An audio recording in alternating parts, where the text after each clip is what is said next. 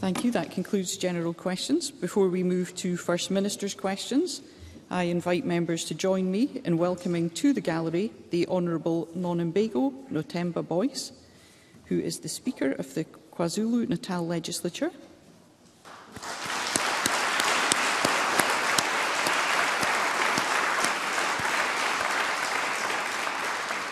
And I would also invite members to join me in welcoming Her Excellence Evita Burmistry, Ambassador of Latvia to the UK.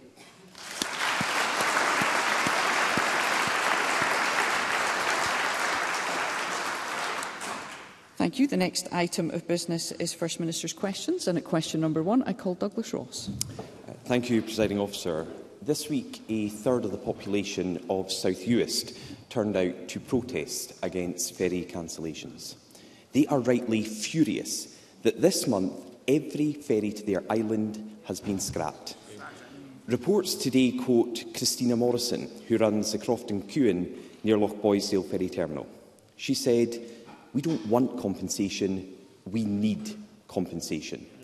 Jobs and businesses are on the line because of SNP failures. So will his government compensate islanders for his mistakes? First Minister.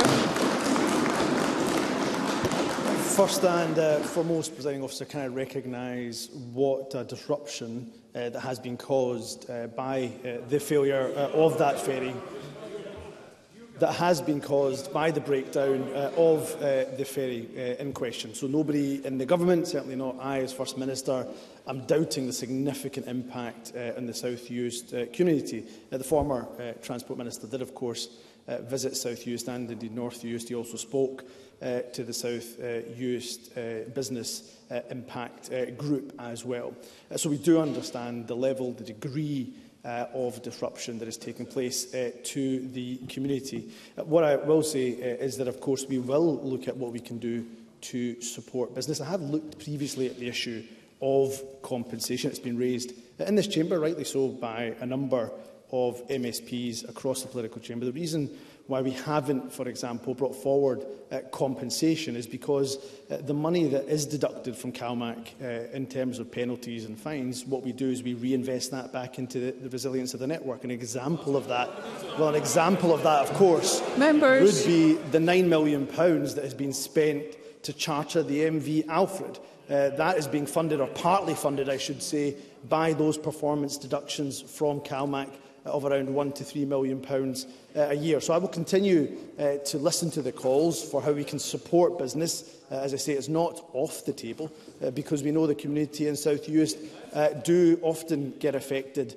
when there is ferry disruption. So I will continue to keep an open mind on that question. Of course, CalMac are doing everything they can in their gift to ensure, of course, that they bolster the resilience of the network. Douglas Ross. I'm not sure the First Minister grasps how urgent and critical this is. And he says he'll keep an open mind and he recognises the problems in South Uist. His answer there was almost verbatim to the answer he gave to Donald Cameron two weeks ago about the issues affecting islanders on Mull. These endless cancellations are leaving businesses in despair eh, and costing jobs. So let's go back to South Uist. One islander, Gary Young, said takings in his business were down 70% since the ferry service was cancelled. But it's also about more than the damage to the local economy. The disruption goes far further than that. Mr Young said, the ferries are affecting me at my work and my family life. He added that his son has allergies and they're forced to wait for medication to arrive. And he gave this stark warning.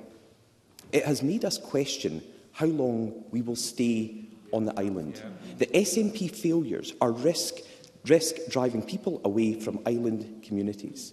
So does the First Minister recognise that it's not only businesses that need compensation, but everyone who has had their lives turned upside down by these cancellations?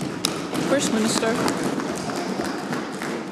As I said, uh, Presiding Officer, my first answer, of course we recognise the disruption caused, not just to businesses, but of course to island communities who depend uh, on these lifeline services. So we absolutely recognise uh, that impact uh, and that disruption. And that's why we are committed to, for example, ensuring that we have six new vessels in the network by the end of the parliamentary uh, term. That is why, of course, CalMac has invested £9 million to ensure that we have the MV Alfred uh, Charter to again try to bolster that resilience across the network where we can. And when we look at the overall statistics in relation uh, to scheduled sailings that have taken place, we know only 1% have been cancelled due to technical issues. But clearly that 1%, those cancellations, are almost 2,000 cancellations that take place due to technical issues, clearly have a significant impact on the communities, and in this case, in the community uh, of South Uist. The other uh, promise that we've made and commitment that we have made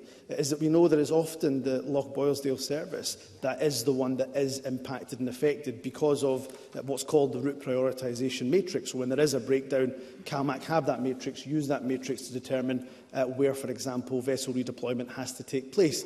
CalMAC have acknowledged, and I believe they're visiting uh, South Uist uh, uh, very shortly uh, to have that discussion with the community, there is a recognition that it is often the community of South Uist that is affected. So they have promised to review uh, that route prioritisation uh, matrix, and we will, of course, make sure that Parliament are also updated. So we do recognise uh, the impact on island communities. That's why I've said we will look to see what more we can do to support the community, including uh, businesses. And what we will continue to do is make sure we invest in those six new major vessels that will ser serve Scotland's ferry network by 2026. Douglas Ross. Well, eh, the First Minister is saying there that uh, eh, CalMAC are looking to review it. Actually, their Chief Executive is going to the island next week to explain the matrix to islanders. He's going to explain why their services have been cut off for an entire month. But this disruption is not just affecting South Uist. It's destroying the way of life across many of Scotland's island and coastal communities. We spoke to a uh, shop owner in North Uist, Louise Cook, who told us this. I'm really at my wits' end with all the disruption caused by our aging ferry fleet and the horrific impact it's having on my business. When I should be increasing staff hours, I've had to cut them drastically. She finished by saying, it's utterly appalling and really upsetting. So does the First Minister accept and hear what Louise is saying? And does he understand how many jobs his failures are costing? First Minister. I'm, I'm happy to uh, repeat for the third time that, of course, I do, and we do as a government, not just understand, uh, but we're doing everything we can alongside CalMAC to ensure that there isn't that disruption to island communities. So, yes, I do recognise uh, what Louise has said, what others have said. I've read uh, many comments uh, from businesses in South Uist that have been impacted and have been affected. And that's why we have taken measures uh, across our term uh, in government to try to bolster uh, that ferry network. We bought and uh, deployed an additional vessel in the MV Loch Fisa. We chartered the MV Arrow to provide additional resilience and capacity. We commissioned two new vessels uh, for Isla, commissioned two new vessels for the Little Minch route, progressed investment in key ports and harbours and, con and confirmed uh, additional revenue funding for the operation of local authority ferry services as well. And, of course, I've already mentioned the fact that CalMac spent £9 million, uh, some of that money, of course, coming uh, from the deductions uh, from uh, CalMac to charter the MV Alfred, which again is adding to the resilience of the network. But where there are failings, and clearly there has been a failing uh, in this case, then we know it's often the community of South Uist because of that prioritisation matrix that is, uh, of course, effective. And therefore, uh, I can confirm that that route prioritisation matrix will absolutely be reviewed so that in the future, if there are those uh, unfortunate uh, occasions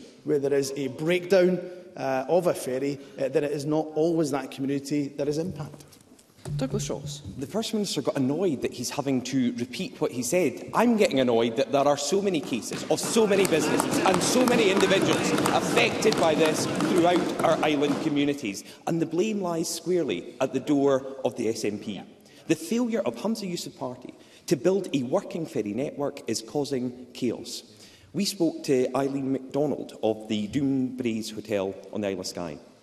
She said this, enough is enough.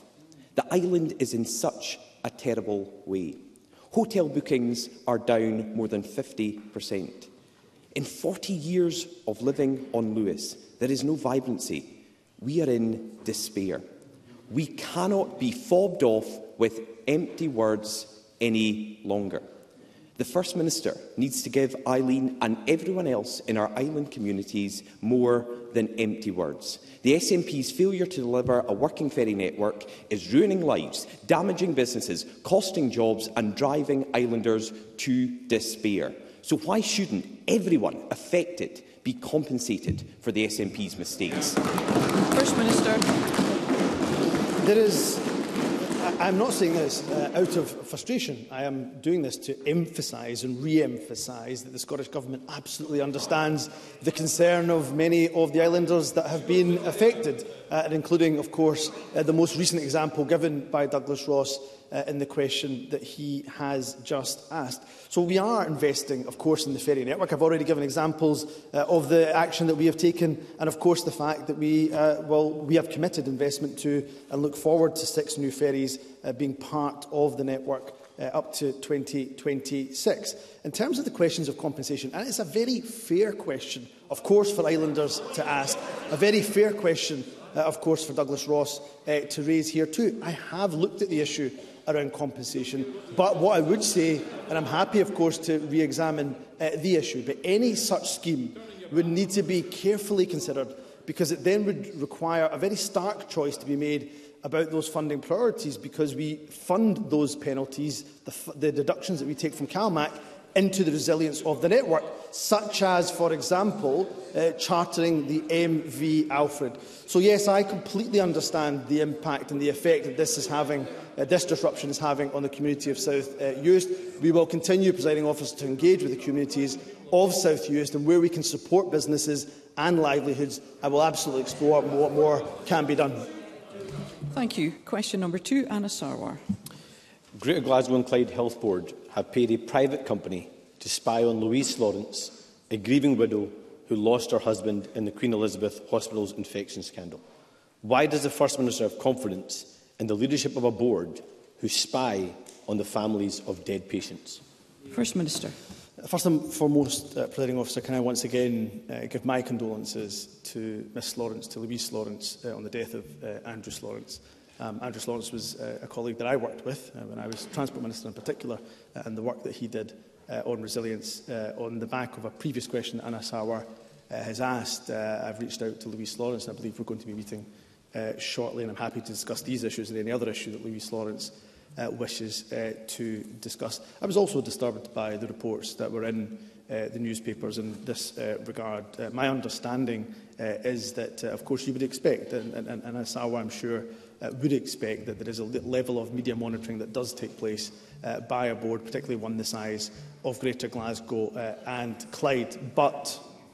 but having listened to the concerns that have been raised by Louise Lawrence, uh, I think Glasgow have taken uh, the right action, Greater Glasgow and Clyde have taken the right action by removing uh, Louise Lawrence uh, from that media uh, monitoring uh, that, they, that they have. And I would request Greater Glasgow and Clyde, and I have already requested Greater Glasgow and Clyde, to listen compassionately and listen sensitively uh, to those patients that have been impacted and have been uh, affected. So uh, I understand they're reviewing their media monitoring and their communications uh, processes, but they should absolutely, the heart of it, have patients, particularly those that have, have been bereaved and those that have raised concerns uh, about these particular issues.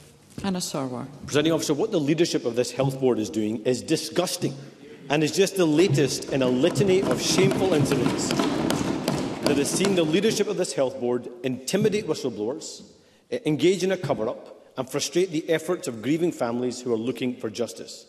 And instead of backing patients, Hamza Yusuf as health secretary, decided to take the board out of special measures and empower those responsible.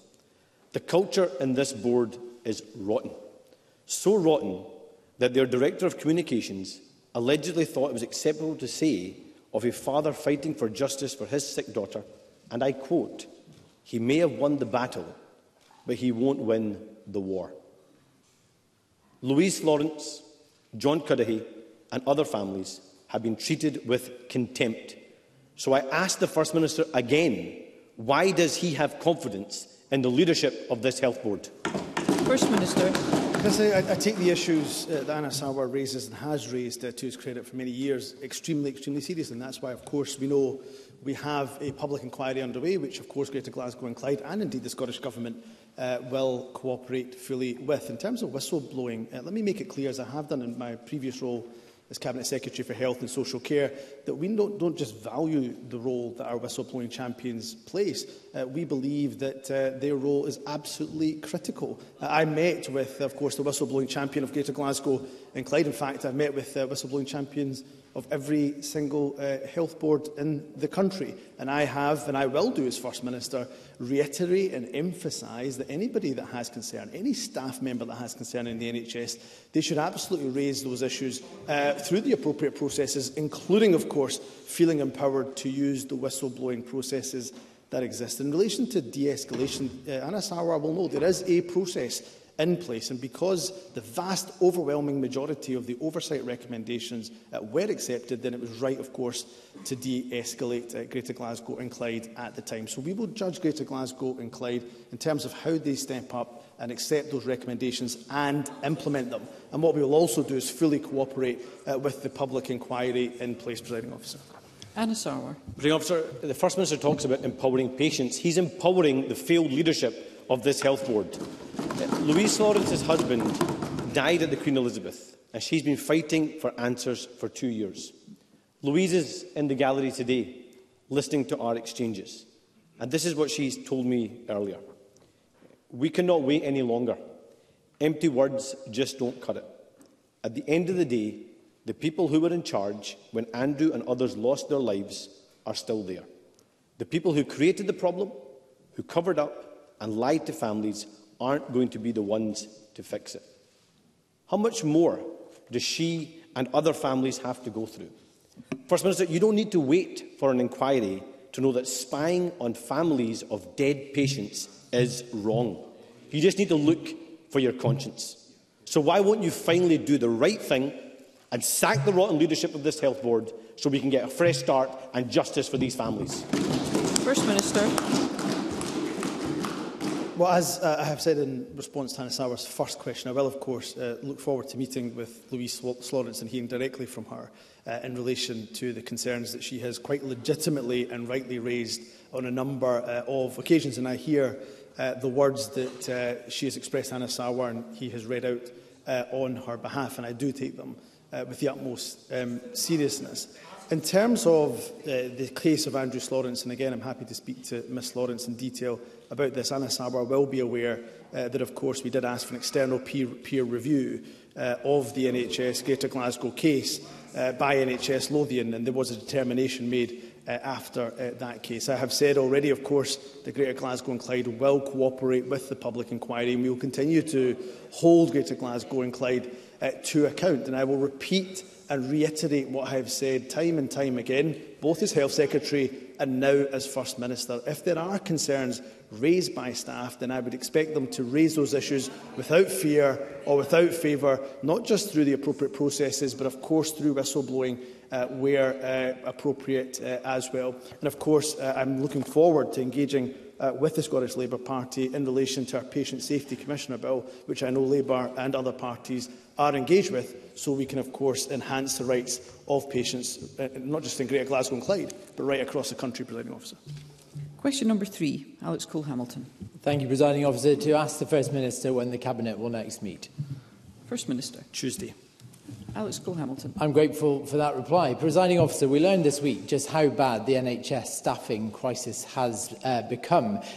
And in anticipation of the, his answer to the question I'm about to ask, I wonder if the First Minister realises just how angry he makes NHS workers when he blames that crisis on the pandemic. It was exploding long before anyone had heard of COVID-19. And Scottish Liberal Democrats are today publishing research which reveals that NHS workers have logged concerns about being short short-staffed on more than 18,000 occasions in the past five years. These are the red flags recorded by staff on the Health Service's official incident reporting system. And those figures soared on his watch. All told, the alarm was sounded 10,000 times in the two years that he was Health Secretary. Those red flags have tripled in Glasgow. They have tripled in Lothian. It means patients waiting in pain, wards dangerously understaffed and NHS workers pushed to breaking point. So can I ask the First Minister, aren't the Royal Colleges correct in their belief that, irrespective of the pandemic, neglect by Scottish ministers has left this health service in a terrible state?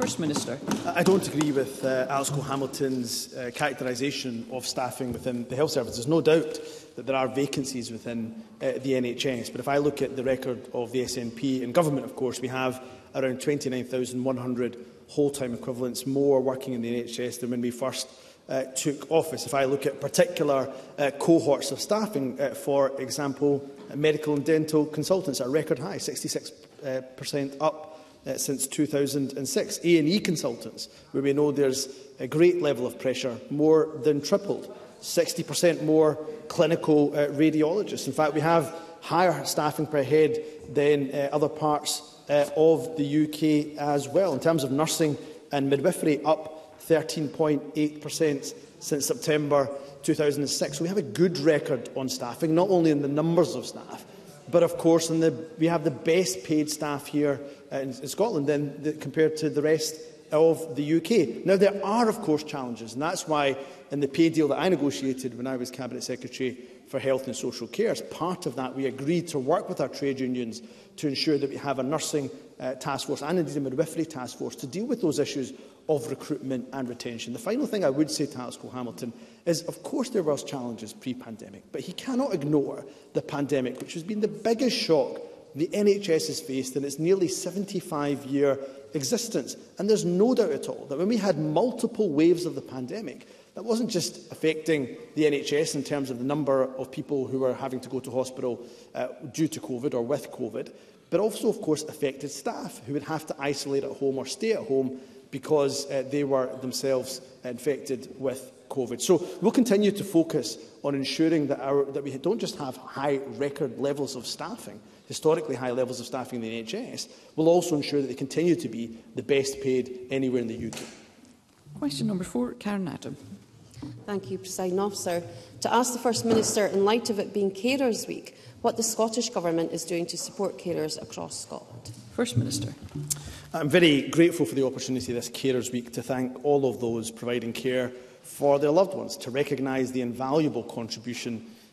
they make to our communities. It is vital that appropriate support is available and accessible, which is why our recent national carer strategy is driving long-term changes to improve the support for our unpaid carers.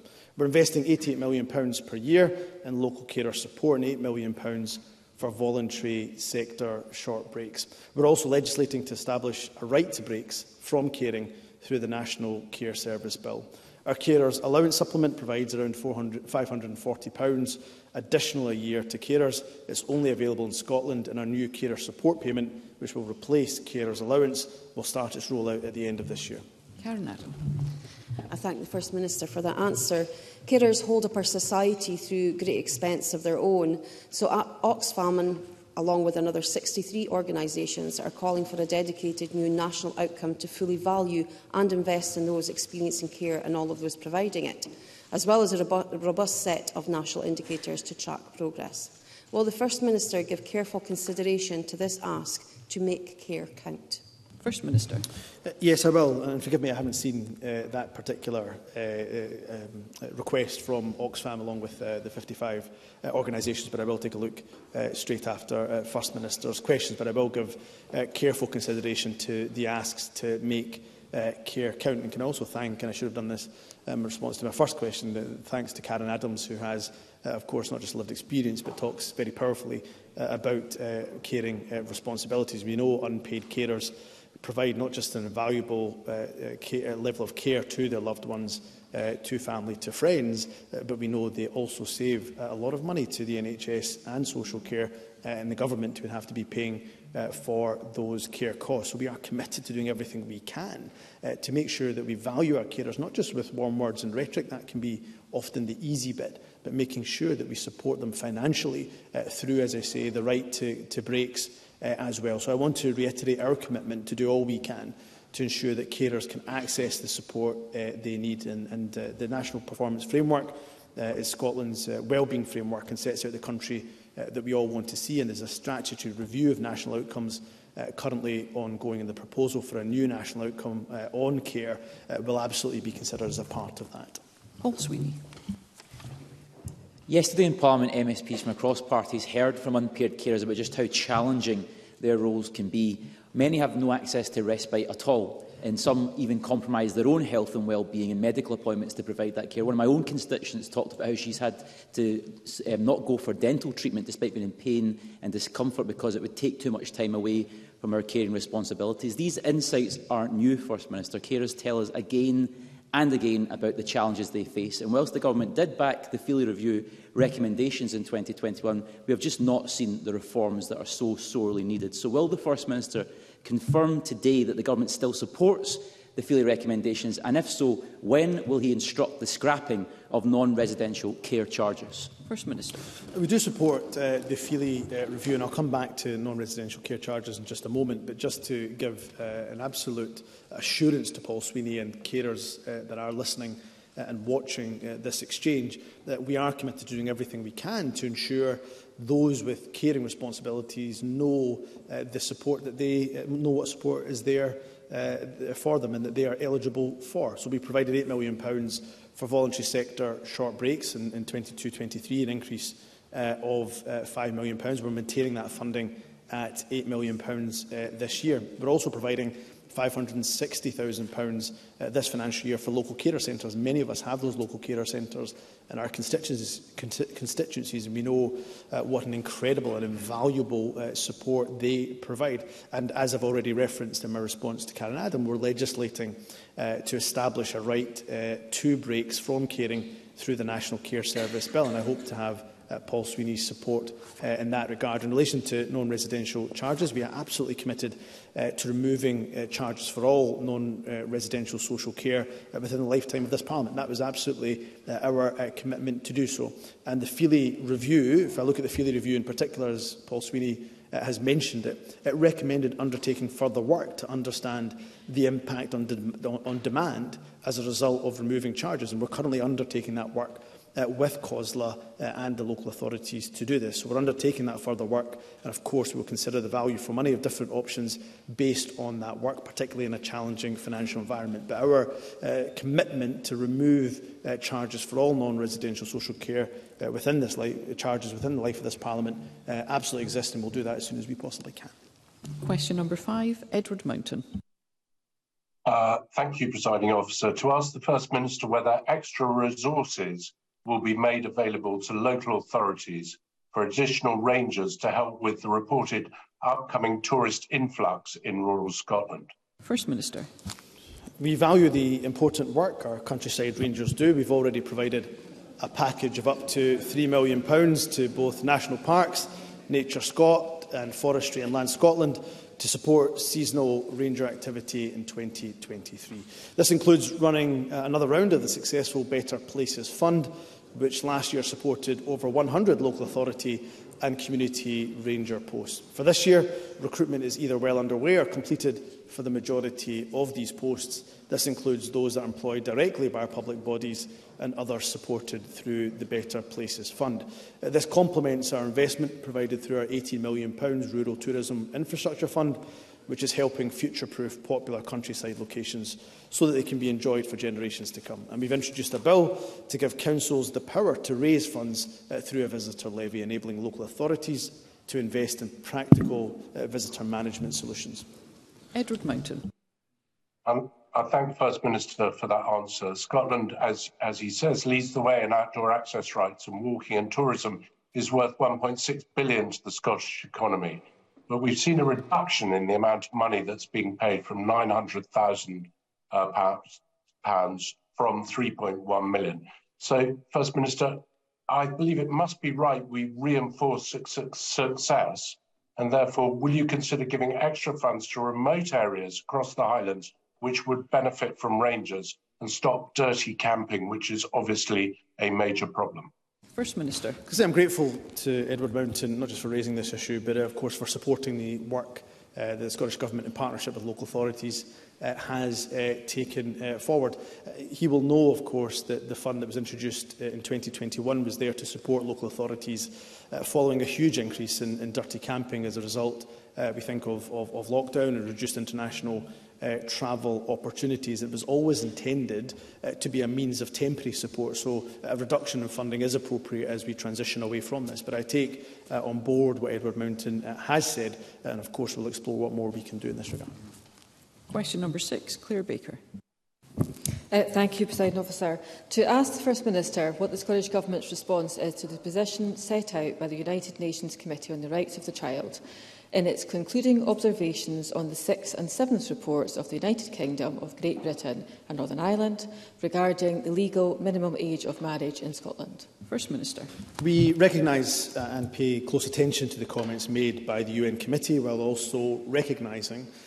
that of course young people in Scotland do acquire a number of important rights at the age of 16. Of course all marriages and civil partnerships must be entered into with the full consent of both parties. And there is existing legislative provision against forced marriage. And we hope that uh, with the Parliament's approval, protections will also uh, extend, fully extend, to forced civil partnerships later this year. Uh, we would want to balance any concerns that 16 and 17-year-olds may need more protection uh, in relation to marriage with concerns related to removing the current rights that they do have. And I know Claire Baker is very aware uh, of that balance. Uh, we are gathering views from stakeholders on the minimum age of marriage. We're actively considering our next steps in this area. Uh, the UN comments uh, will be taken into account as part of that process. Claire Baker. Um, I thank the First Minister for that response. The UN observations make clear that the prohibition of marriage under the age of 18 is part of ensuring that children aged 16 and 17 receive protection as children in practice, and it strongly recommends that the Scottish Government prohibits all marriages under 18 without exception. I recently met with um, Scottish Women's Aid, and the Scottish Government have previously stated there would have to be a full public consultation before taking any steps to raise um, the minimum age, either through legislation or being supportive of that. And so, can I really really urge the First Minister to, um, to bring forward that consultation so we can have a public discussion about the appropriate age and take into serious consideration the UN's recommendations? First Minister. Well, there, there is a, a discussion, a consultation uh, taking place that's underway, and of course I'd be I'd more than welcome uh, Claire Baker's comments um, on that. It's often the case in this Parliament, rightly so, uh, that uh, we are pressed when considering these matters to talk to those who are the most directly affected and impacted by it. So we are making sure that we are talking to children and young people, members of the Scottish Youth Parliament, for example, uh, to gather their views as well as the views of many others. And as I've said, I would welcome uh, Claire Baker's uh, thoughts uh, on this issue uh, in more detail. In terms of marriages that involve a young person aged 16 or 17, uh, we know that only around 0.1% uh, of marriages do involve a young person uh, or young persons of that age. Uh, from the National Records of Scotland, there's fewer than 30 people aged 16 and 17 uh, entered into a regist registered marriage uh, in 2019, obviously pre-pandemic, pre, -pandemic, uh, and, and fewer than that uh, during the years uh, of the pandemic. Nonetheless, I do recognise the issues that are raised uh, by a number of stakeholders uh, in relation to the concerns around forced marriage. Uh, so we are having that, we are undertaking that consultation. Uh, if we believe there is a requirement in terms of the change of the law, uh, then of course there would be a full public consultation in that regard. But in the meantime, I'd be more than happy to, to, to hear from uh, Claire Baker uh, on her uh, thoughts on this regard. Martin Whitfield. I'm very grateful, Presiding Officer. One of the other observations was that the Scottish Government should expeditiously bring forward the amendments necessary to enact the UNCRC Incorporation Scotland Bill in Scotland. What do the Scottish Government understand by the word expeditiously? First Minister. I do believe that we should uh, bring this uh, bill forward for reconsideration stage. That is my commitment. I mentioned that, uh, of course, uh, in uh, various public comments that I've made, but most recently uh, the Cabinet had the Cabinet takeover from children uh, and young people uh, on Tuesday, and quite rightly, uh, members of both the Children's Parliament and the Scottish Youth Parliament uh, pressed us on this matter too. What I don't want to do is bring forward a bill back for reconsideration stage only for the referral to go back to the Supreme Court and be back at this stage once again. So it is incredibly important that we take just that little bit of time that we are taking in order to continue to work with the UK government, to continue that engagement with the UK government to ensure that we have a bill that will be within this devolved competence and won't be challenged again by the UK government. The very last thing I would say is that when we read the detail of the Supreme Court judgment, it requires us to distinguish not just between uh, acts of the Scottish Parliament and acts of the UK uh, Parliament, but also subordinate legislation made under both acts. So it does take that time in order to make sure that we have a bill at reconsideration stage that I ho hope will not just command support as the previous bill did, but will not end up with a referral to the Supreme Court by the UK Government. We move to constituency and general supplementaries. I call Fiona Hislop. First Minister, there is a family from my constituency who are facing unimaginable heartache as the son they sent to school this week tragically died. I, I won't speculate on the causes with, while the authorities um, investigating are yet to report, but can the First Minister reassure me that any lessons from this will be shared and will he, as I'm sure we would all want to do, extend his condolences to this grieving family who need privacy particularly from the media, at this painful time and to the wider school community. First Minister. Uh, I, I do associate myself with all of the remarks made by uh, my colleague uh, Fiona Hislop. that this is uh, the worst tragedy. Uh, anybody who is a parent uh, will know that there cannot be a, a worse fear, uh, a worse nightmare that any parent has uh, than losing a child. So I cannot think uh, what the family uh, are going through, but I know that the whole community including, of course, the school community, uh, has been uh, deeply, deeply affected. I would echo uh, Fiona Hislop's calls, both in terms of not speculating on what has happened, that there be an appropriate investigation, and of course, absolutely, uh, lessons should be learnt, uh, not just by um, uh, the local authority and education, uh, educational institutions, uh, but of course uh, there may well be lessons uh, for uh, uh, the government uh, to consider as well. And her second call Fiona Hislop's second call is so, so important, uh, as well as going through uh, what is uh, every parent's worst nightmare. Uh, they should be able, the family should be able to grieve in privacy and not have any further media uh, intrusion or indeed speculation uh, into what is the most unimaginable tragedy. And once again end,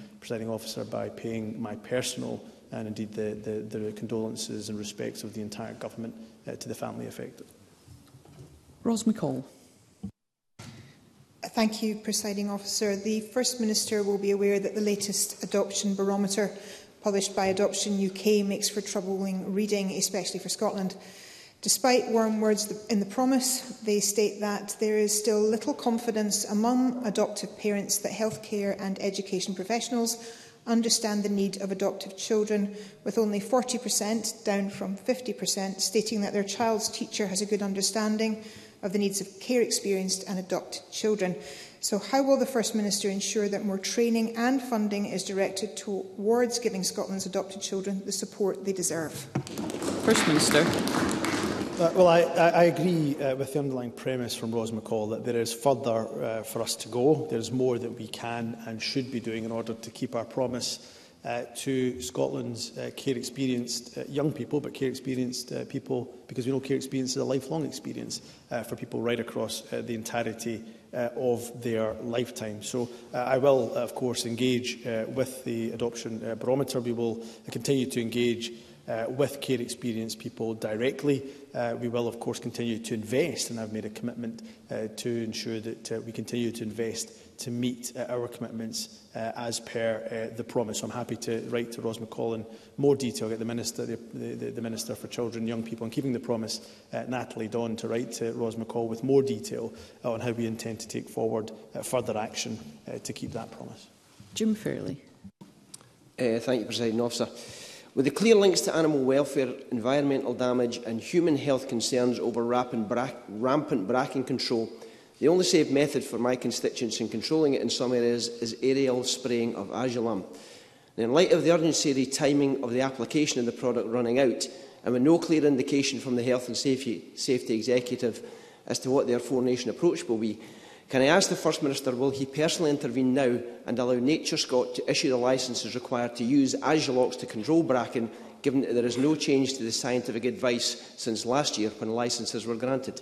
First Minister. The Scottish Government's position on the authorisation of pesticide uh, products is based very much on the regulation uh, and scientific evidence, which is the emphasis that uh, Jim Fairley rightly puts on his question, uh, is provided by the he Health and Safety Executive and the Independent Expert Committee on pesticides. Uh, HSE, as the UK regulator for pesticides, uh, is responsible for assessing emergency authorisation applications on behalf of governments from across the UK, including uh, the Scottish Government. Uh, we've considered and promptly responded to HSE's recommendations in the application for the use of ASILOX uh, during the 2023 season. Uh, as the application is for use across the entirety of the UK uh, and to uh, the, the Health and Safety Executive, it is, of course, for them to communicate the decision to the applicant and it will do so once other UK governments have responded. Uh, this is an established procedure for the determination of emergency application. It is important we continue to respect that process. And therefore, Nature Scott cannot act until the applicant has been informed of a decision. But I do take seriously what Jim Fairley says. I will examine if there's anything further uh, we can do. But what I would put on record uh, is uh, if other UK uh, governments, if other governments in the UK could respond to the to Health and Safety Executive, that may well allow the Health and Safety, Health and Sa Health and Safety Executive to come to a prompt decision. Douglas Lumsden. Uh, Presiding officer, plans to build a much-needed new health centre in Ellen have been thrown into doubt as the Scottish Government have advised NHS boards across the country to halt projects that need Holyrood cash. So can the First Minister clarify how long this delay will be for and what message does he have for the residents of Ellen who currently have a facility that is full to the brim and not fit for purpose. First Minister. What hasn't helped the public finances in Scotland, of course, is rampant inflation caused by the actions of his party in Westminster. That is why Thank you. That is why those cuts in the capital budgets over the years are having an impact on the ground here in Scotland. So, of course, we will continue our uh, excellent record in investing in the NHS estate will continue to do that in communities Members. right up and down the country, including, of course, in our excellent health centres and our national treatment centres and indeed in our refurbishment and maintenance programme uh, of hospitals up and down the country. But it would be helpful if Douglas Lumsden, if he has any influence whatsoever, could tell his UK government colleagues to stop cutting our capital budget. Jackie Bailey. The Royal College of Radiologists paint a bleak picture of staffing pressures affecting cancer services in Scotland. In every cancer centre, treatment has been delayed by staff shortages. The quality of patient care has been compromised. Only 10% of clinical directors think they have enough staff. The sticking plaster solution from the SNP is outsourcing to the private sector. 14 million to meet imaging demand, which instead could have employed 139 full-time consultants and 10 million on private scans. The President of the Royal College said, there is no luxury of time. Our report shows that as doctors, we are stretched, stressed and scared for our patients. First Minister, vacancies cause harm to cancer patients. So exactly what are you going to do to stop this? First Minister. Uh, we are taking a range of actions, of course, primarily to ensure that we have more oncologists, more of the medical workforce uh, that are able to, of course, provide uh, these important services. For example, uh, since 2006, I'd already referenced in a previous uh, answer, we have a 60% increase uh, in clinical radiology consultants. We have 97% more consultant uh, colleges as well. But I do recognise that there are vacancies in some parts of the country, uh, particular shortages of oncology staff. For example, uh, we know the situation in the breast cancer service uh, in Tayside. That's why we have uh, set up a national oncology uh, coordination uh, group that's made up of clinical leads and managers at each centre to collaborate so they can support each other in addressing some of these real service pressures uh, that are uh, referenced by Jackie Bailey and others. What I would say, uh, we know, of course, the impact that the pandemic had, particularly uh, when we had to take that incredibly difficult decision uh, to pause cancer screening uh, for a number of months. So we have significant pressure on the system. If we look at both the 62 and the 31-day pathway, in this latest quarter compared to the previous quarter, uh, more patients have been treated on both those pathways compared to the same time uh, last year. So we'll continue to invest in the workforce. We'll continue to see as many patients as we possibly can. But I don't take away at all from the premise of Jackie Bailey's question, which is right, uh, that we need to do even more to ensure uh, that we are uh, plugging those vacancies and making sure that uh, we uh, give patients uh, the absolute uh, support and treatment that they need and that they deserve. Mark Ruskell. Thank you. Uh, today, a group of nine animal welfare organisations have teamed up to call for a phase out of greyhound racing in Scotland. The industry is on its last legs, with just one racetrack left in Scotland. No dog deserves to be forced into a gambling-led industry with an unacceptable risk of injury and death. So does the First Minister agree that it's now time Scotland phased out greyhound racing once and for all? First Minister. Uh, yes, I, I do agree that, uh, of course, animal welfare should be at the heart of this government's agenda, and I have made that uh, clear in the first uh, 10 weeks that I've been uh, in position. I know it was a, a commitment made by uh, my predecessor as well. I'm more than happy, of course, to look at uh, how we can give effect uh, further uh, to the ask uh, of, that Mark Ruskell uh, makes. We have a good record when it comes to animal welfare, uh, but I agree there's further uh, for us to go. So I will look at the detail uh, of the request made by Mark Ruskell and I'll write to him uh, in due course about our plans moving forward. John Mason.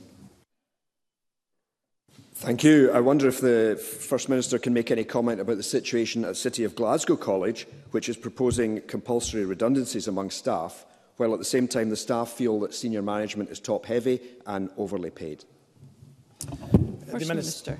The Minister for uh, Further Education, Higher Education uh, and Veterans did write to principal, uh, college principals just yesterday to reiterate the importance the Scottish Government places on the use of fair work practices in the college sector. He made it clear uh, our absolute expectation that every effort should be made in consultation with campus trade unions to protect jobs. I would expect this to include a uh, very carefully considered and appropriate standard uh, of notice period uh, to enable full consultation with staff and trade unions and to create the time and space to exhaust all options of redeployment. Ultimately, of course, it is for each individual college to make these decisions, but the Scottish Government is clear that fair work must be their guiding light.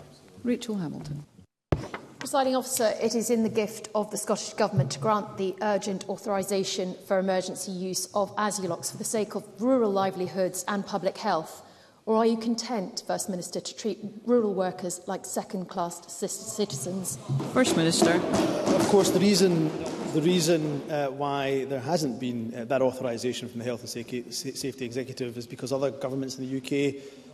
have not, of course, responded promptly in the way the Scottish Government has. Members. So it would be, uh, I would advise the UK Government to make sure they, uh, of course, appropriately respond to the Health and Safety Executive. As the application is for use across the UK, it is for the Health and Safety Executive to communicate the decision to the applicant. It will do so, as I say, once the other UK governments, once other governments across the UK have responded. Uh, this is an established procedure. It's the one that's been used uh, over many years for the determination of emergency applications, and it's important that we continue to respect that process. And Carol Mockin. Thank you, Presiding Officer. This week, GMB Union have highlighted that almost 800 Scottish ambulance workers have been attacked over the last five years whilst at work. The figures have reached the highest level since 2017, and this is, of course, concerning. Our ambulance staff are working tirelessly in difficult conditions to save lives and provide care. It is wholly unacceptable that they are subject to such attacks. Does he agree that safe staffing is integral to patient care? And if he does, What actions will he take to reverse this worrying trend? First Minister. Well, I, I, I do agree. Uh, I, I do agree. Uh, of course, Karen Walken is absolutely right to raise this issue. Uh, GMB, of course, and other trade unions absolutely right uh, to raise uh, this issue. We do have a proud track record of protecting our emergency workers, and I want to put on record my thanks to each and every single one of them. Uh, attacks on our emergency workers, attacks on anybody, of course, are disgraceful, but attacks on our emergency workers uh, who are there in the case of paramedics, in the case of ambulance staff, literally saving people's lives. It is simply disgraceful uh, and simply unacceptable. I'm more than happy for uh, the Cabinet Secretary for Health uh, and Social Care. He will uh, undoubtedly meet with trade unions as he regularly does, but particularly with the GMB on this issue to see if there's anything further the Scottish Government uh, can do. As I said, we have already brought forward uh, over the years legislation uh, to protect our emergency workers, but if there's more that we can do, uh, Carol Mockin and, no, and anybody else should be in no doubt whatsoever. We will take the appropriate action to protect our emergency workers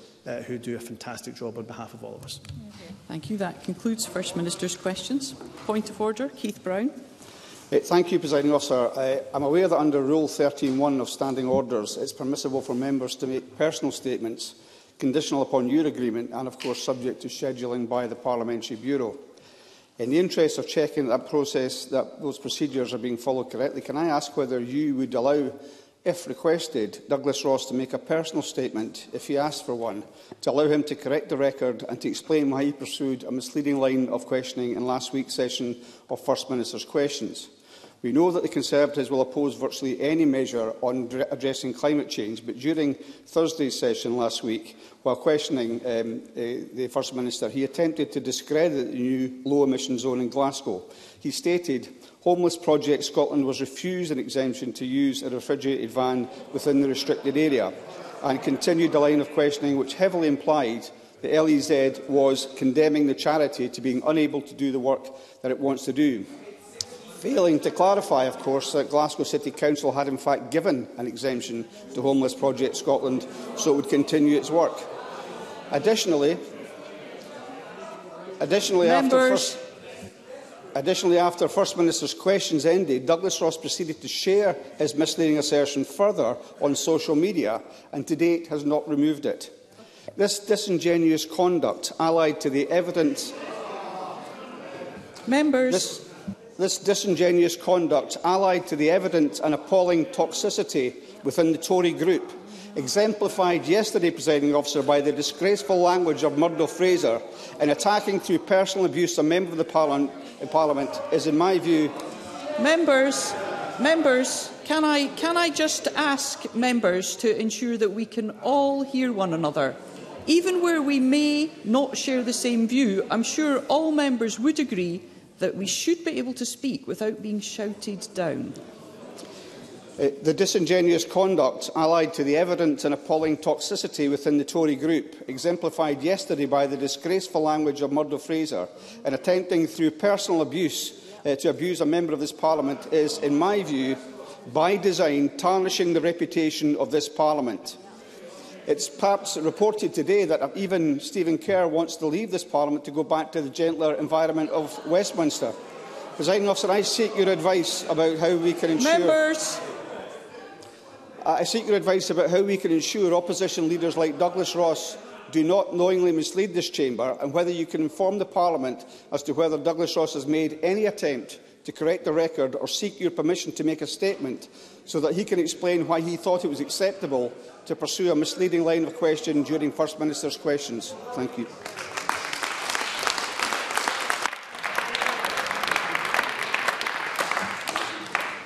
Thank you. It is, of course, a matter for any member to make a request um, regarding a personal statement. No requests have been made, and I will, of course, consider any request that any member would wish to make. The presiding officer who is in the chair at any point in time will determine whether, in all the circumstances, it is their view that the requirement for courtesy and respect is being made, and they will decide whether or not to intervene as they feel necessary. And members themselves, of course, are responsible for the content of their contributions. All members can challenge contributions as, as normal part of debate, and there are, of course, other mechanisms available too. We do expect that debate at times will be robust. We wish it to be as free-flowing as possible, but we will intervene as necessary. But of course, members do have an obligation to carry and conduct themselves in the chamber with courtesy and respect.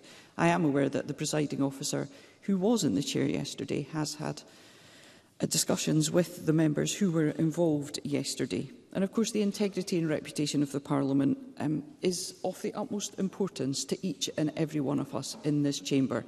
I'll now suspend briefly to allow the Chamber and Gallery to clear before we move on to members' business.